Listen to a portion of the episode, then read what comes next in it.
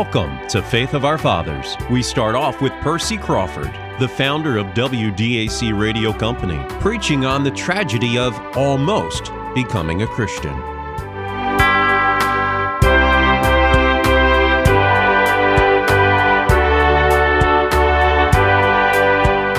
The other day, a lady looked in on television. When she saw the program and heard the gospel message, she was mad. You know, the test of a good meeting is did anybody get mad? Or did anybody get converted? You just had a little get together. That's all you had. She was mad. Her sister in law told me about it, a friend of mine. Why, this woman had so much money she couldn't spend the interest on it. She was wealthy. She was rich. She's boiling. I said, okay, good for her. Maybe God will save her. About three weeks, she took sick and was rushed to a hospital. And uh, right, funny thing, right within two miles from our home, or less. And I heard about it, and I said that uh, we were home that night. The boys were all there, and Ruth and I said, "Say, I'd like to go call on that woman in the hospital." She took me up on and went to the telephone and called up the hospital. No, he can't see her. She's very low. But we'll call you back if the minister can come. Well, I knew I wouldn't get a call. So about 7 o'clock, I said to the boys, say, look, I'm going up to the hospital. Anybody want to come with me? Dick, 13-year-old, said, I'll go with you, Dad.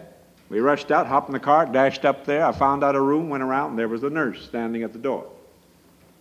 I said, I have come as a minister to call on Mrs. So-and-so. I said, I'm a minister. I always got to start there. People don't think I'm a minister. I had to start an argument before I began. I had to convince her I was a minister. I'm sorry you can't go in. Well, I said, I've come to call on her. She needs me, and I've come to pay a call, and I'm a minister, and she, I should have the right to get in. You can't get in. But I said, I beg your pardon, I can't. But she said, You can't. So we can't and can there for a while and fought it out. And finally, she said, All right, you can go in, but don't talk to her.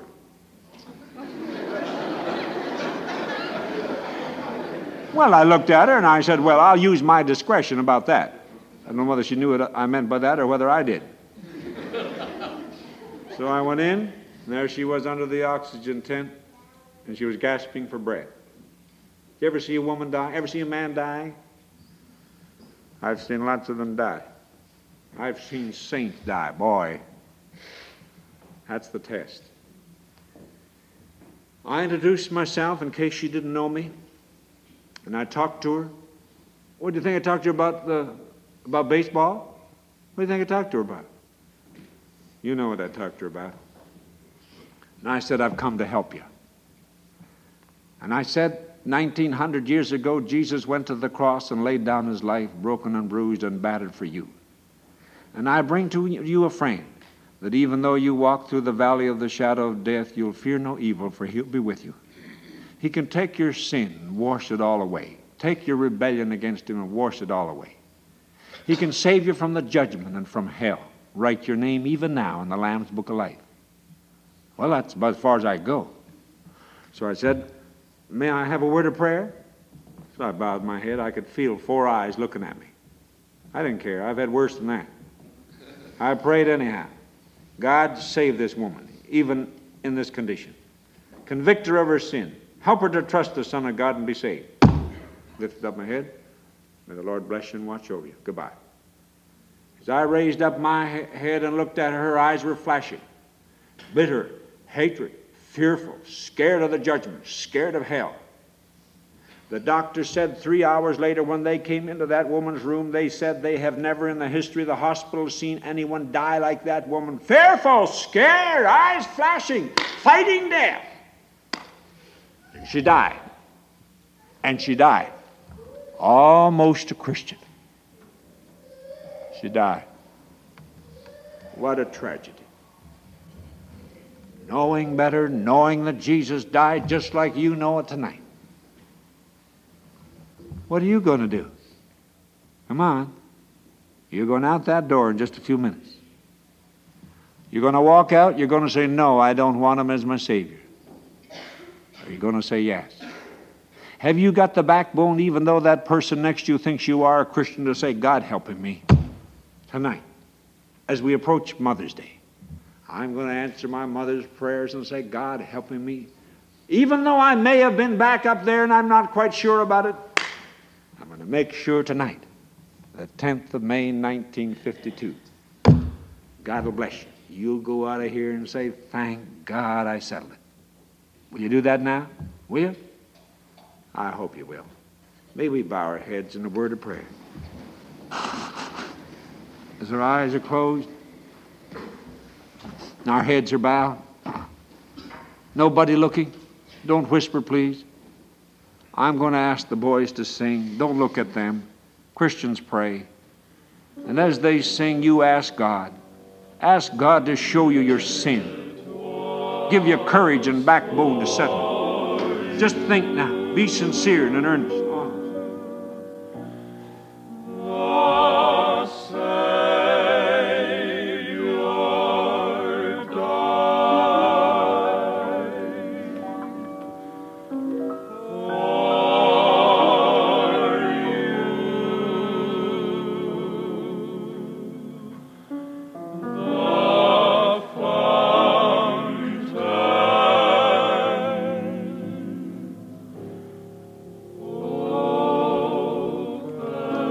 Heads are all bowed. Our eyes are all closed.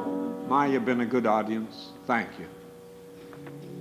You've been sitting here tonight and you've been thinking about yourself. You've been thinking about your sin. Your mind's been going back over the years gone by. You've been thinking about mother. Tell mother I'll be there. Yeah, I know. Here it is again. May the 10th, 1952, and still you're not saved. What do you want God to do? Put you on your deathbed? Really beat you around? Or do you want to come willingly and gladly and say, Oh God, I'm a sinner? I want Jesus tonight. Even though I'll be scoffed at and even though I'll lose most of my friends, I want to know my sins are gone and I miss the judgment in hell. You do that tonight, right now? You say, Mr. Crawford, but I, I, believe the Bible. Good for you. And you say, I know I'm a sinner. Well, you should know that better than anybody. You say, I believe Jesus died on the cross. So does the devil. That doesn't save him. You've got to accept him. You've got to receive him. You've got to clinch him. You've got to make him your very own. Do that now? Percy Crawford is now being followed by Harold Ockenga. He served as pastor of Park Street Church in Boston from 1937 to 1969. In 1985, at Dr. Ockenga's funeral service, his old friend Billy Graham said, Nobody outside my family influenced me more than he did. I never made a major decision without first calling and asking his advice and counsel. I thank God for his friendship and life. Dr. Ockenga's message is put on the whole armor of God. What a privilege to have the opportunity of being back with you at Park Street Church again. It's my responsibility to preach in many places, but I certainly would rather preach here than anywhere else. The life of our family has been more closely associated with Park Street Church and, of course, with any other congregation, and there will be no other church which is our home such as this church is. So it's a delight to be here today. Now, in a post Easter period, I normally would be examining some of the Christian calendar in the way of a subject. In fact, I thought when Dr. Toms first invited me to preach that I would preach to you on the subject of the resurrection gift, namely the Holy Spirit, and gave a considerable thought to that. But uh, of late, in reading the things which are taking place in the current events of our day, I have been um, really depressed. I don't know how you feel about it, and experienced considerable anguish of soul, of deep feeling of indignation, and of frustration and even some shame for the things which are taking place now in the world. And my mind, of course, because of the historical events that are going to take place out at Lexington and Concord, turned in that direction and also the direction of our bicentennial. And since you're going to have a celebration of these events within two weeks' time, I thought that uh, I would depart from a normal exposition and speak on the subject of American stamina 1775 and 1975. Now, I'd like to take as a text those words of the scripture which were read for you a while ago, in which Paul says, Put on the whole armor of God, that ye may be able to stand in an evil day, and having done all, to stand. Therefore, stand. Now, here we get an exhortation, of course, to Christians, for he was addressing the brethren of the Ephesian church, to this kind of moral, spiritual stamina which ought to be found in the lives of individuals. Well, they stood, those embattled farmers there on the Lexington Common and at the Concord Bridge. They, some of them, laid down their lives then, and they initiated, of course, a train of events that was heard round the world. We think of those events in these days I think of the stamina of those people of which we ought to be very, very proud. Oh, their resistance of the Navigation Acts, their compulsion of the British Parliament to repeal the Stamp Act, their reaction to the Townshend Acts, especially in the throwing of the tea in the Boston Harbor, worth about $250,000 and stirring indignation in Britain and then to the occupation of Boston and the Boston Massacre, and then the calling of the Continental Congress on September 5th, 1774, and then finally the shot that was started at Lexington and continued at Concord, and as Ralph Waldo Emerson said, was heard around the world. Here we see a series of events which launched, of course, the Declaration of Independence, the Revolution, the writing of our Constitution, and the existence of a very great nation. Now, if we were going to compare that to the nation that emerged after the Second World War in 1945 46, there would be a tremendous difference. We emerged from that war as the world's greatest, strongest, richest, most affluent, most influential nation. We emerged with power that was unequaled. We had the atomic bomb, we had the largest armies and armament and reserves. We had the largest gold reserve in the world. We had, as it were, security second to none.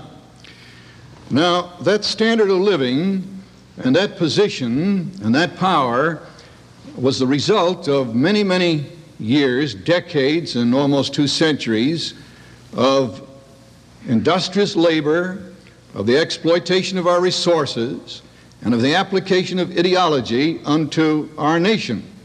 And I think that ideology was that of representative democracy, of free enterprise, and of the Protestant Puritan ethic that released the ingenuity on the part of people that had come from lands where they knew none of these things in experience and developed the magnificent and remarkable nation which we had. At that time, we took a stance of great magnanimity first.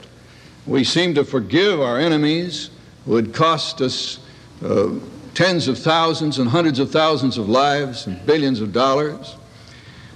Both Japan and Germany. We became very generous we launched the Marshall Plan with billions of dollars to rebuild the German industry, which had been destroyed.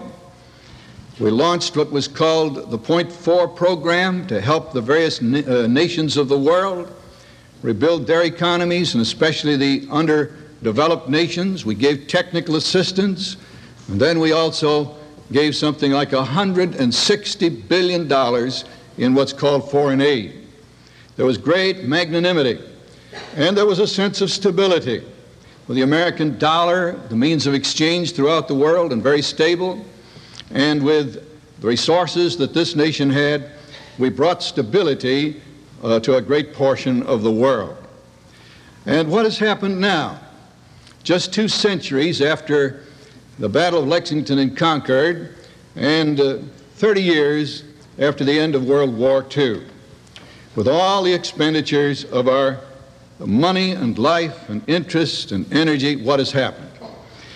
Well, as I take inventory of the situation and look at the communist rise in the world today, I am disturbed and almost frightened. Now, I know that people say that you shouldn't see a communist behind every tree and every rock, and anybody who speaks on the subject is uh, scoffed at and scorned because he's supposed to be a little bit too far to the right. But nevertheless, communism controls a billion people in the world today. And communism is moving at a very, very rapid rate in control of other things. When I think of what we've done as a nation since 1973 in the Paris Peace Pact in withdrawing our support, our financial support, and otherwise from Cambodia, so that the whole 600 mile border of Vietnam was opened to the invasion from the North, Com- uh, the North Vietnamese troops. When I think of what we've done as far as Vietnam, South Vietnam is concerned in withdrawing the support that was necessary there and requested by the government of the United States, by the President of the United States for that purpose, when I think of the way in which we were not responding affirmatively to actions taken by the North, I must admit that I'm chagrined and I'm ashamed of what's taken place. And when I see this great emotional spurge today for the orphans of South China, or rather of South Vietnam, uh, I wonder if it isn't a compensation for a shame that people have within their own lives and their own hearts. Now, the people, the children need this help and so on, and we don't speak against that, but I think there's something here that's speaking about the fact that we ourselves are rationalizing some of our own conduct. Until today, communism is moving in in a way in Southeast Asia that there can be no way without, I think, military intervention that there shall be a saving of Southeast Asia. Now, another quarter of a billion people will move in that direction. As goes South Vietnam, we'll go Cambodia. As, gone, as Laos is gone, we'll go Thailand and also Burma.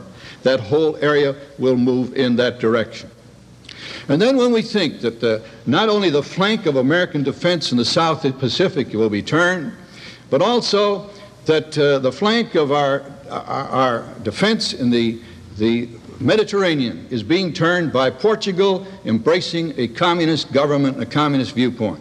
The Azores, which is one of our major defense uh, establishments in the moving of armament and, and, men and equipment over into Europe, especially to, to Israel and places such as that, will certainly go to the communists.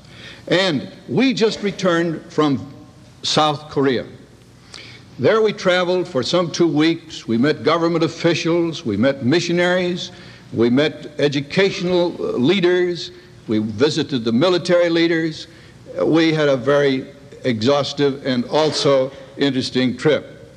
Among other things, I preached a good many times there, which was the object of my going. But we come back with those people worried sick that the United States is going to pull out its forces and its support from North from South Korea. And if our presence is not there, you may be sure that those 800 million communist Chinese, those 200 million communist Russians, those 25 or 20 million communist North Vietnamese who are digging tunnels under the DMZ, who are trying to infiltrate constantly, who have assassinated the wife of the present president over there, and so on, are going to heat up that section just as they have in South Vietnam. And that means that the Philippines, that Taiwan, that Japan, and ultimately India, which India now is surrounded and by the communist powers, especially by the navy of, of uh, the Russian powers taking the Indian Ocean as their own since England moved out and also have their bases down there in Aden and the south of Arabia. It'll mean simply that these nations will turn, they'll have to turn their interest and their uh, political allegiance and so on unto the east. And I would prophesy today that though we are not willing to stand now, the day will come when we'll have to spend not tens, but hundreds of billions of dollars, and we'll have to spend thousands and hundreds of thousands of lives in order to protect this nation and the West for this cause. Here we see something happening in the world. But it isn't only in the military. And I say, what's happened to the stamina of America that we can allow these things to happen in 30 years? Again, when we look at the moral conditions of the nation, on the matter of integrity. Now, let me give you a contrast. When we were in India some years ago, a man by the name of Cornelius, who was director of the YMCA in New Delhi, said, made bore this testimony. He said, You know, when I was in America, I was absolutely amazed.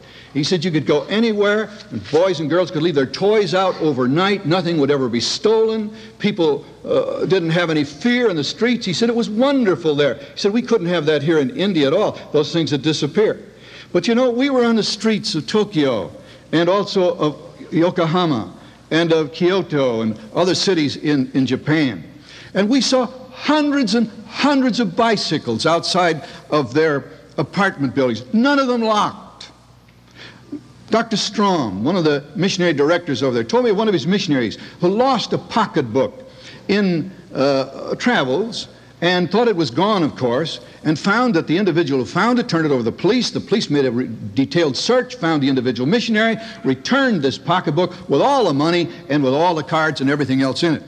I myself, down uh, at the subway, got out of a hotel first, uh, uh, out, out of a taxi first, and ran to get a subway, and I left my Leica camera in the taxi. Well, now, I didn't know the name of the taxi man, I didn't know the number of the cab, didn't know the kind of cab it was, I didn't pay attention to any of those things. And I went down in the subway, and I turned around in the subway, and here this taxi man had left his taxi way out in the street of Tokyo, had run all the way down in the subway to give me back my Leica camera. Does that contrast with anything here in the breakup of integrity, in great leadership in America, in the breakup of integrity on the part of average people in America today. Is there any contrast there? That's a Confucian, uh, Confucian nation, that Japanese nation. Less than 1% are Christian there, and yet here, with all of our Christians and all of our emphasis, you know what would take place in integrity. And we had, of course, the great Watergate scandal this last year. Take this matter of purity. I don't think that you'll see the kind of movies and literature and magazines and the stands of places of the world that you see here in America. Coming on that 747, there was a movie. My wife said, I'll treat you to it. I said, all right. So we looked at the movie. It cost $2 a person to, to see the movie on one of those planes. And we saw a movie there, the name of which I won't give you, but it showed adultery, immorality, and all other kinds of things that were wrong, and then a little redemptive thing in the end that the man who perpetrated all this did a great heroic act and he became the hero, and everybody thought he was fine. But the things that were shown to us on that movie were very degrading morally. Need I speak about these other areas today where this is true? Do you look at the advertisements in the newspapers about these things day by day? And see what's taking on morally in America? Have you read that we had last year in America 772,000 legal abortions last year in America? Have you read the divorce rate till that divorce rate is moving right into the families of the churches and the Christians and the homes of our America today everywhere? Have you looked at the matter of indulgence? Have you read some of the statistics that, uh, that uh, Senator Mark Hatfield is giving concerning our eating habits uh, against the hunger and the starvation in various areas of the world? Have you also looked at the statistics here in America, in Massachusetts alone, where more than half of our income, a billion and a quarter dollars, is going for welfare? Where is the stamina? Of American life today? Where is the discipline of American life today? Supposing it were your secretary that was stabbed over there in Cambridge the other day, so many times for a pittance that she had in her pocketbook. Supposing it were your son, one of those two, that was stabbed 50 times and bludgeoned to death at MIT. Supposing it was your daughter a year or so ago that was burned by those four young men who poured gasoline over and burned her to death down in the South. Supposing these things hit you, and we've had all these murders and all these things in, a, in, in, in Massachusetts right now. I ask you, is there any meaning to this kind of thing? Well, let's take a little deeper view of this now in the light of the Scripture for a moment. Try to get a perspective. I should like to speak to you on this, first of all, that the Lord's providence in preparing the stamina for greatness in America. Then the Lord's provision, which He's given to us for that stamina. And then the Lord's permission of the triumph of evil in our day. Think a moment at the background of America. Now, this text of St. Paul, written to the Ephesian Christian, says, Be strong in the Lord. Be strong in the Lord. Those events back in 1775 didn't just happen. They just didn't come as a, something that was an explosion of emotions on the part of the people. You can trace those things back into Europe. Remember that in Europe, we had at the about the beginning of the 16th century, the end of the 15th century, what we call the Renaissance. And out of the Renaissance, there came various movements. There was the Reformation, there was the Enlightenment, there was rationalism, and so on. But in the Reformation, there was a setting at liberty. The people of Europe who'd been bound down under governments and under the church and under a social system that had made them almost chattel. And then there was this wonderful release that came.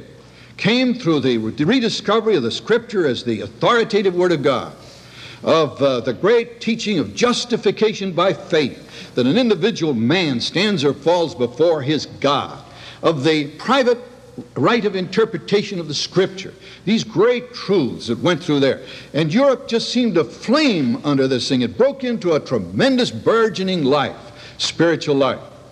One need only read, of course, the life of, of uh, Luther, of Zwingli, of Knox, of Calvin, of these different individuals to know what happened, of course, in the European scene. But now there came a reaction to that. And that reaction was called the, rea- uh, called the reaction. And under Tilly and Wallenstein, at the beginning of the 17th century, there was a movement, a military movement, to quench this, to blot it out, and to reestablish the authoritarian uh, church and state and so on.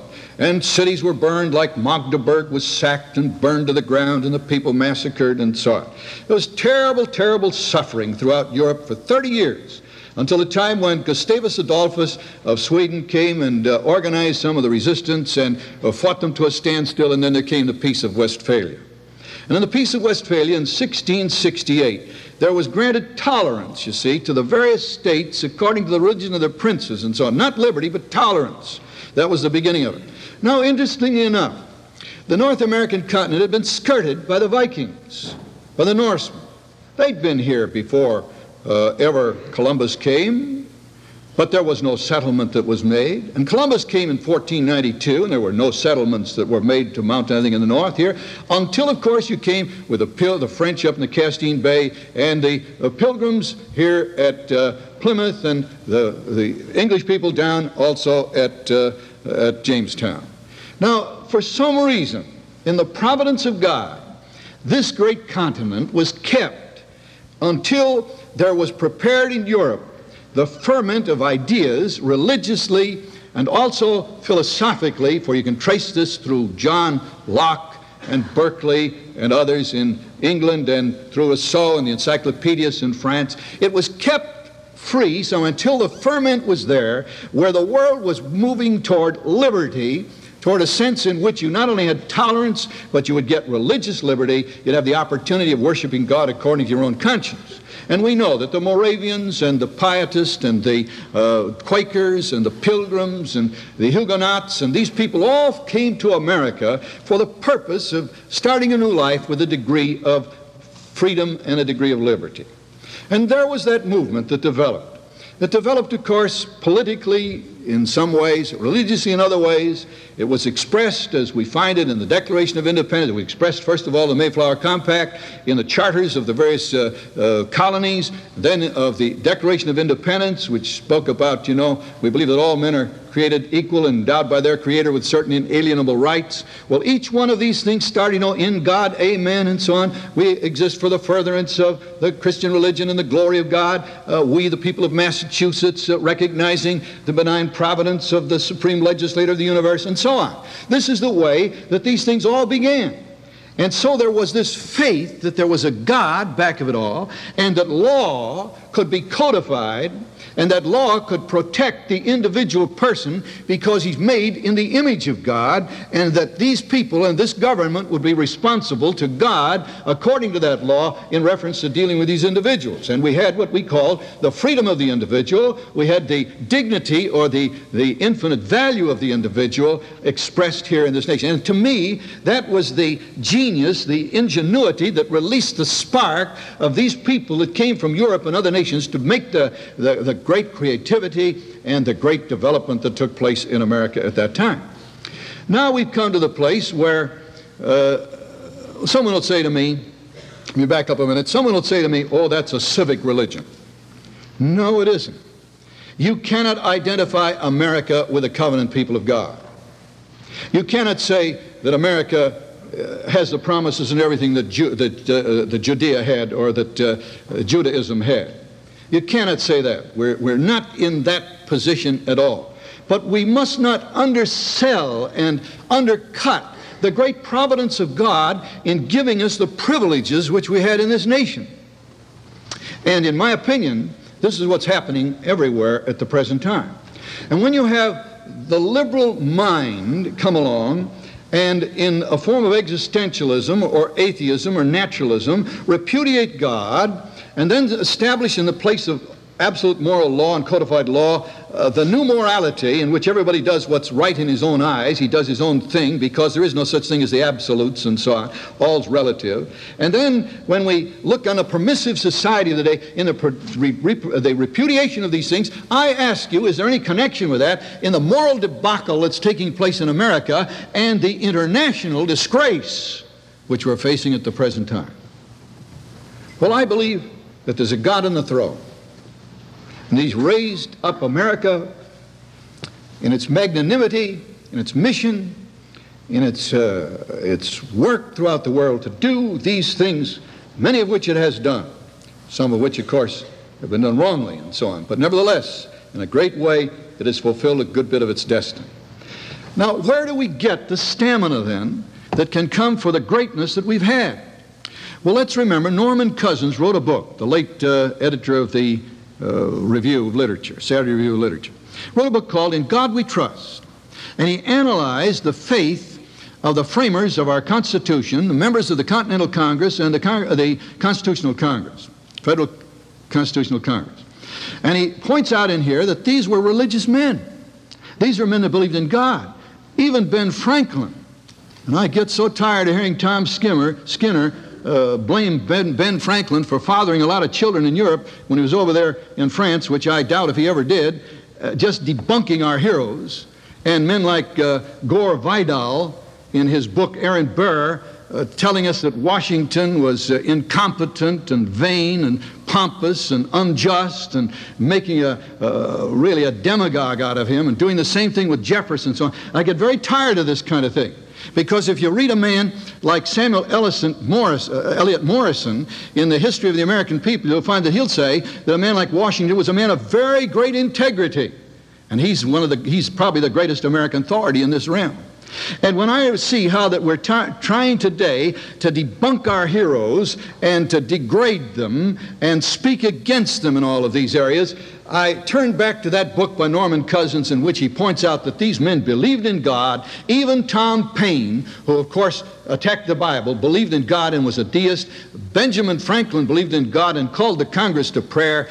Thomas Jefferson was a great believer in God and had his scripture, which he revised for a smaller scripture, rather, rather cut it down. But nevertheless, these men believed in God.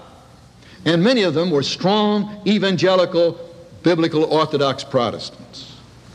Now, God says here, be strong in the Lord. Put on the whole armor of his might. We haven't got time to expound each one of these things, but he speaks about the girdle of truth, that we're committed to the revealed truth of God that binds things together, to the breastplate of righteousness. Uh, that started in a soldier, you know, from his neck and went down to his thighs, both in the front and the back, and protected him from the enemy. What if, if Agnew, if Nixon, if uh, Mitchell, if Ehrlichman, if Haldeman, if these people had had the breastplate of righteousness on them, the imputed righteousness of Christ and the resulting righteousness of an individual life. And then he speaks about the feet shod with the gospel of peace. Peace with God and peace of God because of justification, and thus with shoes able to take it out in ministry, in activity unto men of the day. He speaks, you see, of the helmet of righteousness that would protect the mind from all of the errors and aberrations. He speaks then of the shield of, the, of faith and of the sword of the Spirit. As I say, time won't permit me to expound them to you. But Paul points out here that here is a, a, a source of stamina, of strength that comes to individuals who are committed to God through Jesus Christ and His Word. And I was reading Martin Marty the other day in a look called, book called the, uh, the Evangelicals by David White, or David Wells. And in his essay in that, he points out that the evangelicals today are the heirs of the evangelicals of the 19th century, which caused that century to be such a great century. He points out the fact that the liberals have broken tradition with them altogether. And it's the liberals who have turned around and produced and rejected, as it were, the basic fundamentals of a, a Christian Protestant government as such. You see, there's a connection between these two things, and we just cannot overlook that connection. Now, Paul says here, we wrestle not with flesh and blood, but with principalities and powers and spiritual wickedness in high places. He says there's an invisible world in which you have Satan and his minions, and these are influencing the nations of the world. Jesus said Satan is the prince of this world. Paul said he's the God of this world. Paul said he's the prince of the power of the air. Uh, Peter spoke in the same kind of language. Now, these forces are invisible forces, which forces we see having effect upon the world at the present time. I wish we could see from the 10th chapter of of 1 Corinthians how that Paul says that you're not to drink of the table of demons. He speaks of the table of God and the table of demons. And he speaks about these forces that are spiritual forces that control the lives of men.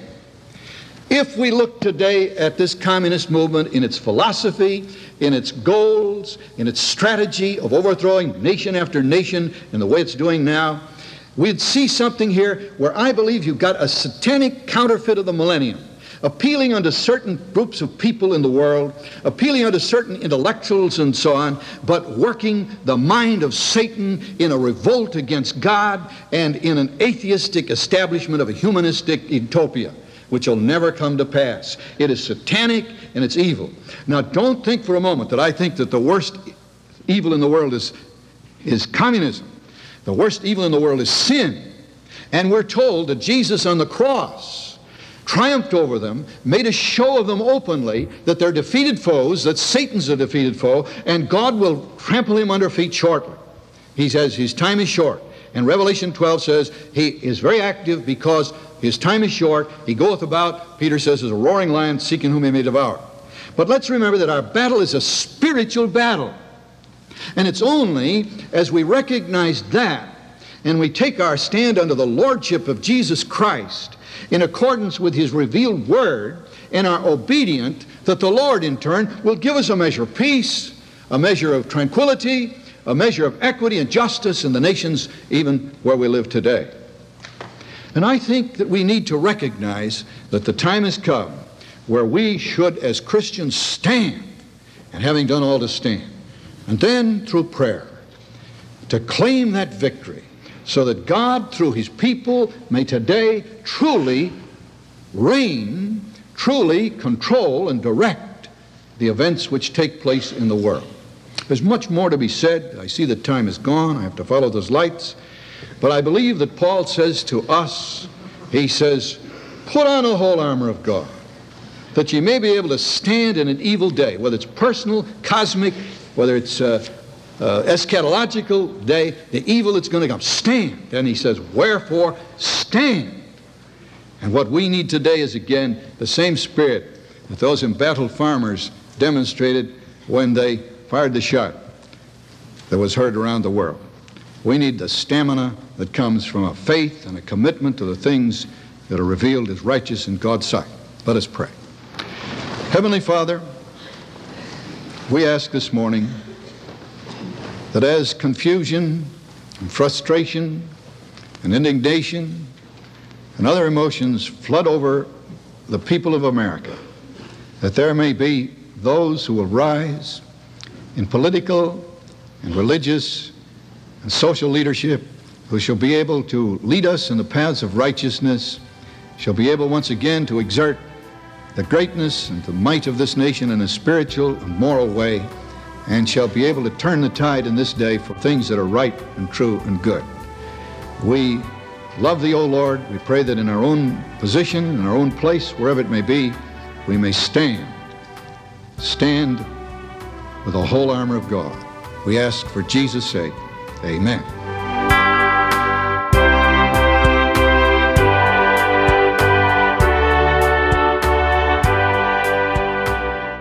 You've been listening to Percy Crawford, followed by Harold Ockenga. Listen to Faith of Our Fathers each Sunday to hear more great 20th century preachers.